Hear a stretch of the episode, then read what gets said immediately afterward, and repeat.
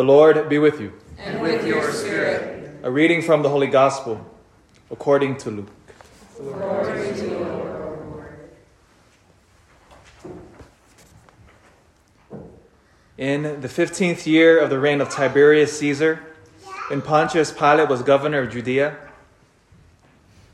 and Herod was tetrarch of Galilee, and his brother Philip, tetrarch of the region of Ituraea and Trachonitis, and Lysanias was tetrarch of Abilene, during the high priesthood of Annas and Caiaphas, the word of God came to John, the son of Zechariah, in the desert.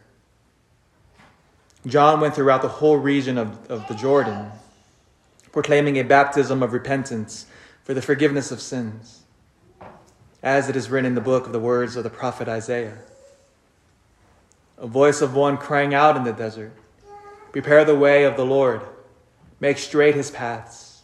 Every valley shall be filled, and every mountain and hill shall be made low.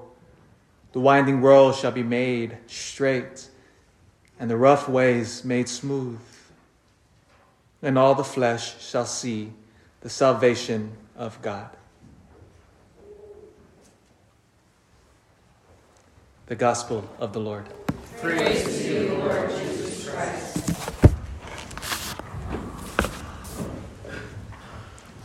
Good morning, everybody. Well, happy second Sunday of Advent. And as before we get into these amazing, amazing, amazing readings, just a few announcements. Um, There's a rumor, I don't know if it hit Loyalton, but there's a rumor spreading in Portola that the church there got robbed in Portola. We didn't get robbed, so we get robbed. But on Thursday at 1 a.m. in the morning, I had to call the police, though. I woke up the middle of the night, somebody was screaming outside of the rectory.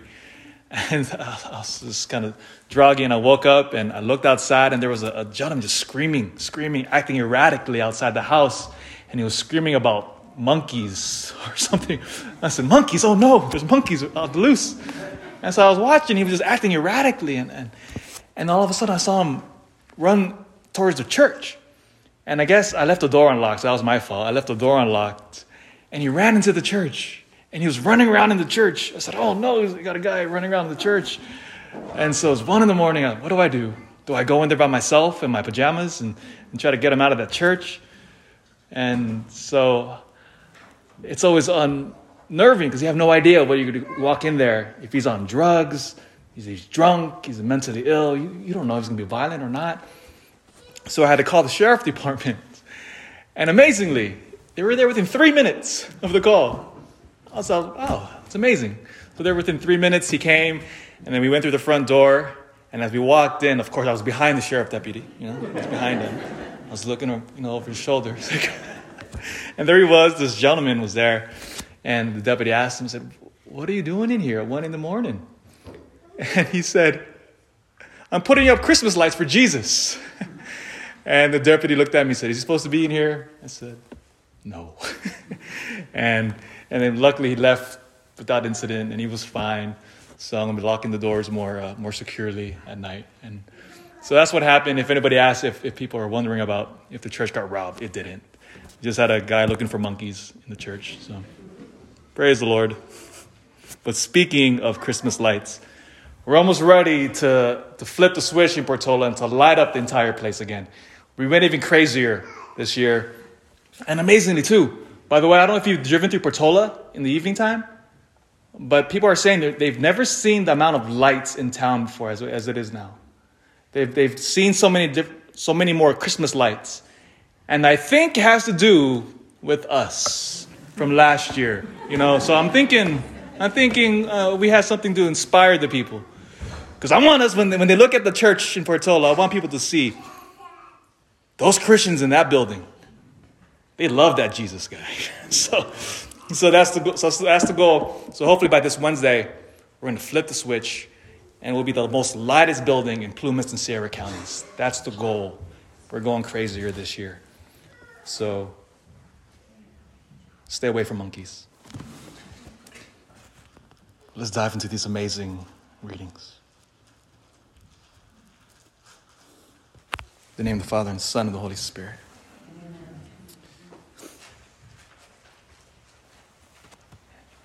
Have you ever wondered what God looks like when he stares at you? Is that weird? It's a weird question. What do you think God looks like? What do you think he feels in his heart when he gazes upon you? Yes, God looks at you. What do you think the God of the universe, when he looks upon you, what do you think is happening in his heart? What do you think he, when he gazes upon you, what, what do you think he, what happens to his, to his own face? Have you wondered that? It's a weird question. Yeah. I had an insight into this last week.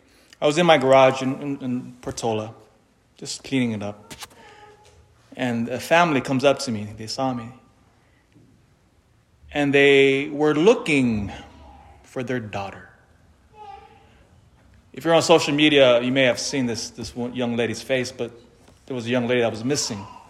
She's probably in her late teens, early 20s, I'm not quite sure.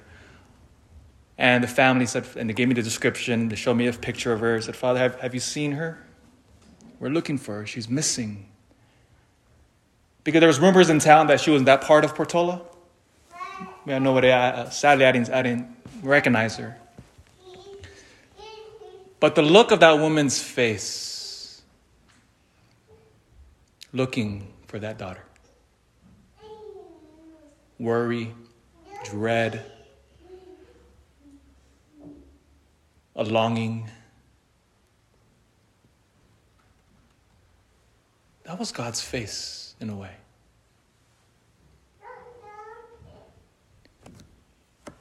In the gospel, we have that strange figure of John the Baptist. John the Baptist appears on the scene around the year 30, more or less. He appears on the scene, and notice precisely where he is geographically. Again, remember, to delve deeper into sacred scripture, look at it from the perspective of a first century Jewish person.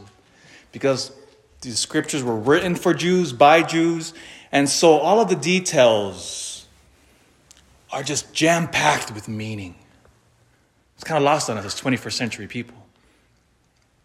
So notice where he is. Where is he baptizing and preaching a spirit of repentance? Where precisely is he? At the Jordan River, isn't he? Now, if you're a first century Jew, okay, you see John the Baptist at the Jordan River, immediately what you're going to think about is what happened at the Jordan River. Every first century Jew immediately would have thought of the first Exodus. Remember, when Moses took the Jewish people out of Egypt, freed them for 40 years. They wandered in the desert all the way to the promised land. 12 tribes. They're journeying to the promised land there. And then Moses dies, and there they are. They're looking upon the promised land. But before they can get there, after Moses dies, his son Joshua takes over, and they cross a river to inherit the promised land. What river was that? The Jordan River. So they cross the Jordan River, all 12 tribes. They go there and they begin to build up the family of God in this new kingdom of Israel. All 12 tribes. So every Jewish person, when they hear the Jordan River, they may think of, ah, Exodus. This is where we crossed over. But in the year 722 BC, the Assyrian Empire is the power of that region. And they come in, and the 8th century wipe out 10 of the tribe, of the 12 tribes of Israel. 10 of the 12 tribes. Now imagine that from that perspective of a parent. Look at it from God's perspective. If you lost a child, if, if they were missing, you will do anything to get them back. I dare say, every parent in here now think if your child was missing, would you not die to get them back? Absolutely. Every parent in here would die to get their child back. And you would never forget them, would you? If, if your child was missing, say for 50 years, sometimes you hear stories of children who are kidnapped, they're gone for 50 years, and, and there's there's an, even an inkling of hope that they're still alive. Every day, for 50 years, you would wake up and think about them, wouldn't you? You would never forget them.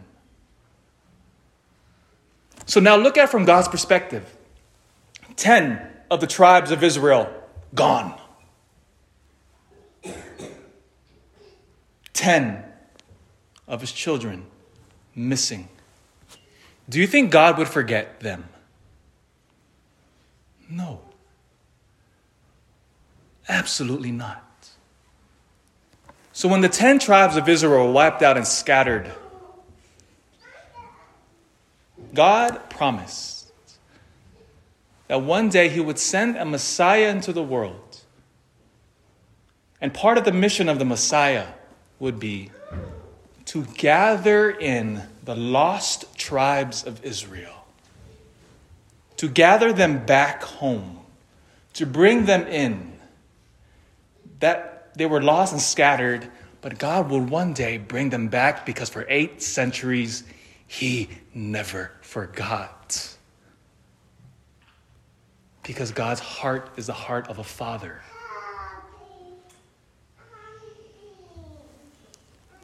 Enter John the Baptist.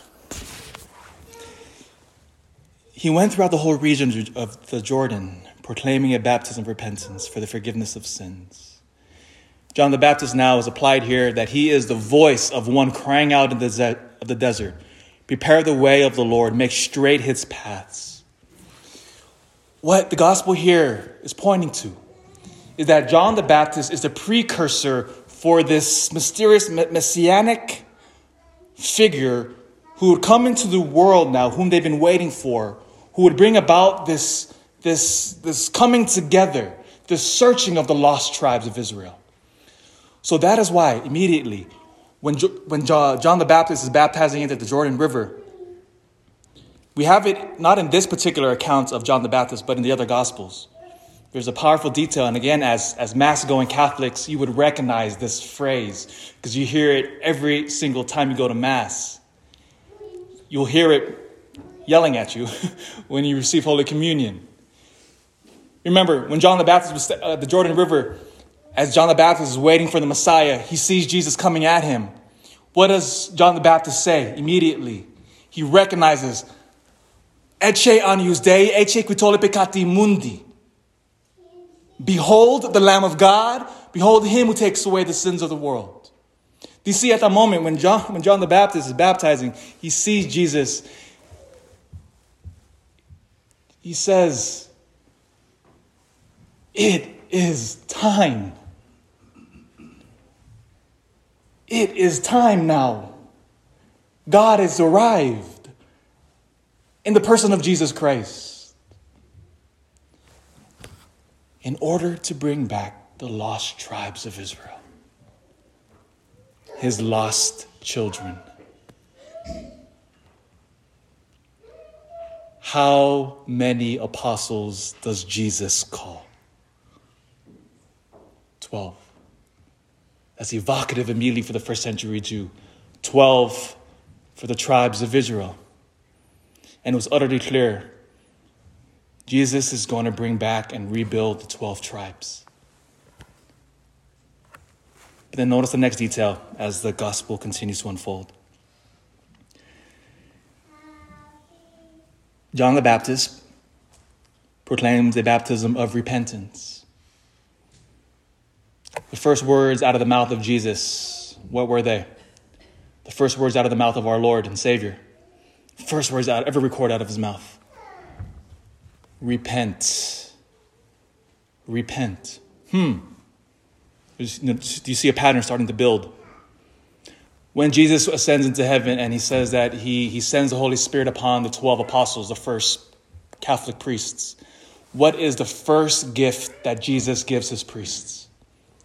Hint, it says that Jesus breathed on them. Breathed on them.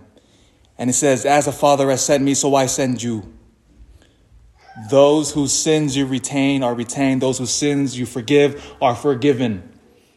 The first command he leaves us priests is to hear your sins. Why? Now, again, now look at it from the perspective of a father who longs for his children to come home.